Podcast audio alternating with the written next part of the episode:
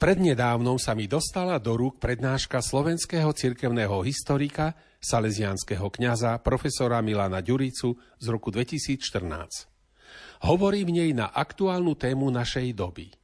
Jej obsah je zároveň výzvou pre nás veriacich, aby sme bránili pravdu. Započúvajme sa do jej obsahu. Súčasné technické mimoženosti nám otvárajú možnosť zachytávať správy rozličného druhu zo všetkých sveta strán, a to vo veľmi krátkom čase. Kto sleduje medzinárodné spravodajské služby, nemôže nekonštatovať, že kampaň proti kresťanstvu a najmä proti katolíckej cirkvi v týchto posledných rokoch nadobúda stále mohutnejšie rozmery. Nie je to novota v dejinách kresťanstva, veď sám jej zakladateľ predpovedal – budú vás prenasledovať. A tých prenasledovaní kresťanov prakticky v žiadnom historickom období nechýbalo. Ale nikdy to nedosahovalo také intenzívne a globálne rozmery ako v tomto 21. storočí. Nehanebne sa manipuluje štatistickými údajmi.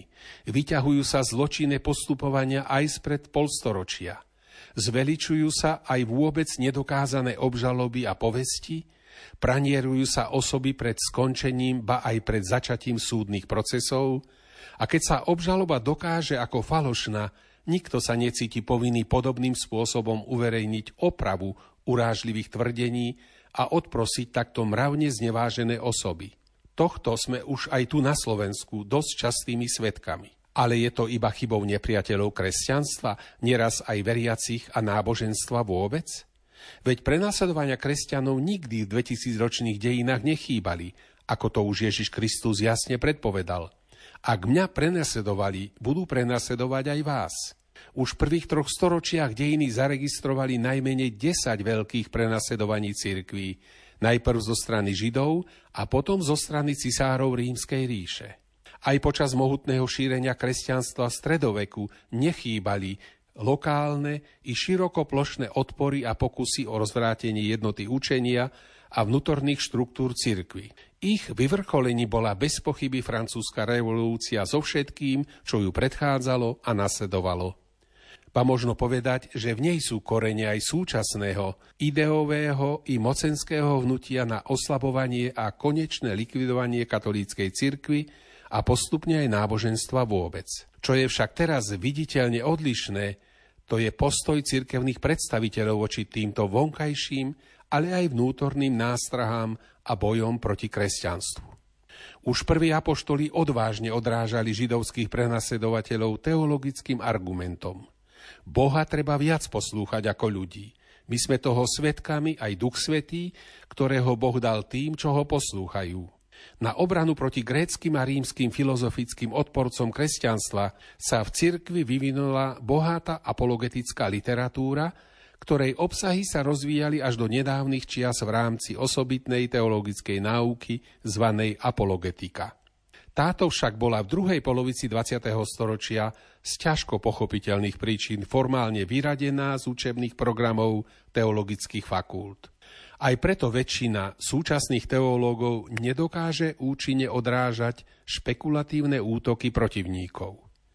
Ale najťažšie pochopiteľnou je skutočnosť, že v priebehu 20. storočia voči vnútorným autorom tak ideových, ako aj disciplinárnych priestupkov a nemravnosti sa cirkev fakticky prestala brániť svojim cez dlhé storočia osvedčeným ale už takmer 100 rokov zanedbaným prostriedkom exkomunikácie.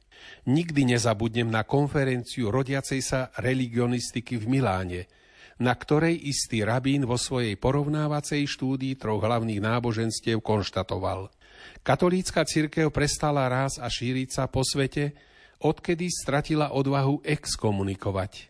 Vtedy sa mi to zdalo odvážne a nie dosť fundované zjednodušovanie situácie – no ubehnuté polstoročie zdá sa potvrdzovať toto dávne konštatovanie, keď aj sám pápež Benedikt XVI definoval súčasný stav ako dramatická situácia cirkvy. Pre hĺbkové diagnostikovanie tejto cirkevnej krízy môže byť užitočný metodologický postup, ktorý pozostáva v tom, že zohľadníme stanovisko odborníka, ktorý posudzuje situáciu z celkom nezávislého úhľa pohľadu, lebo nepatrí ani k veriacim kresťanom, ani k tým, čo kresťanov prenasledujú. Vypočujme teda osobne nijako nezaujatého, ale kompetentného historika a sociológa, profesora na troch univerzitách v Belgicku, ktorý sa dopracoval za všeobecne uznávaného znalca stredovekých dejín a v ich rámci za najlepšieho odborníka pre dejiny reholných rádov onej epochy. Bol to profesor Leo Mulin. Osobne nezatajoval svoj laicizmus, agnosticizmus a ateizmus blízky panteizmu.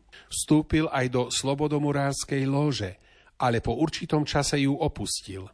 Vysvetľoval to tým, že často je to nevyhnutnou podmienkou pre postup v kariére na univerzitách, v žurnalizme, vo veľkých vydavateľstvách, lebo vzájomná pomoc bratov murárov nie je žiadny mýtus, ale je to stále aktuálna realita.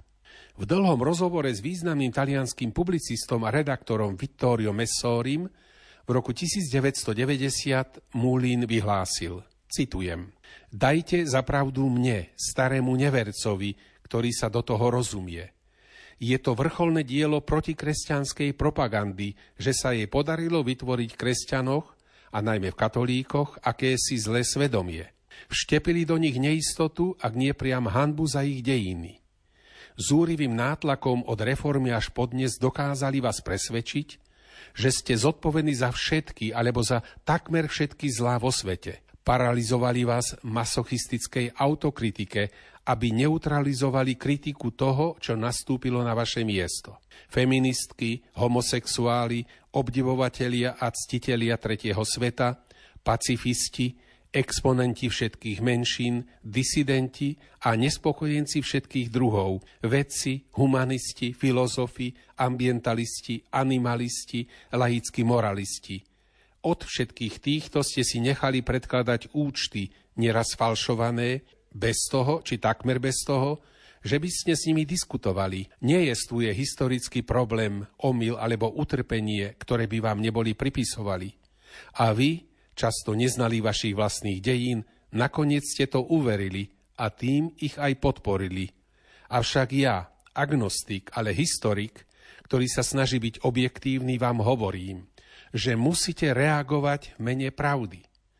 Lebo často to nebola pravda.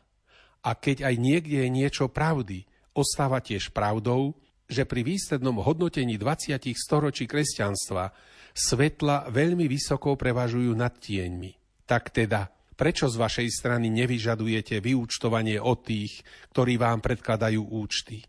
A zda boli lepšie výsledky toho, čo prišlo potom? Uvedomujete si, z akých kazateľní skrúšene počúvate určité kázanie? Tá nehádebná lož o temných storočiach, lebo boli inšpirované vierou Evanielia. Prečo potom všetko to, čo sa nám zachovalo z oných čias, vykazuje takú fascinujúcu krásu a múdrosť? Aj pre dejiny platí zákonitosť o príčine a následku. Toľko profesor Mulin. Ak takýto je názor nezaujatého, cudzieho v tom zmysle, že nepatril ani do tábora kresťanov, ani medzi nepriateľov kresťanstva, ale kompetentného historika, uvádza na konci úvahy profesor Ďurica, tak myslím, že my všetci by sme sa mali na touto situáciou vážne pozastaviť a konať to, čo je našou povinnosťou aby sme sa zbavili toho nám umele a účelovo nepriateľskou propagandou nainfikovaného strachu a prešli do odvážnej a dôslednej obrany zjavenej aj historickej pravdy.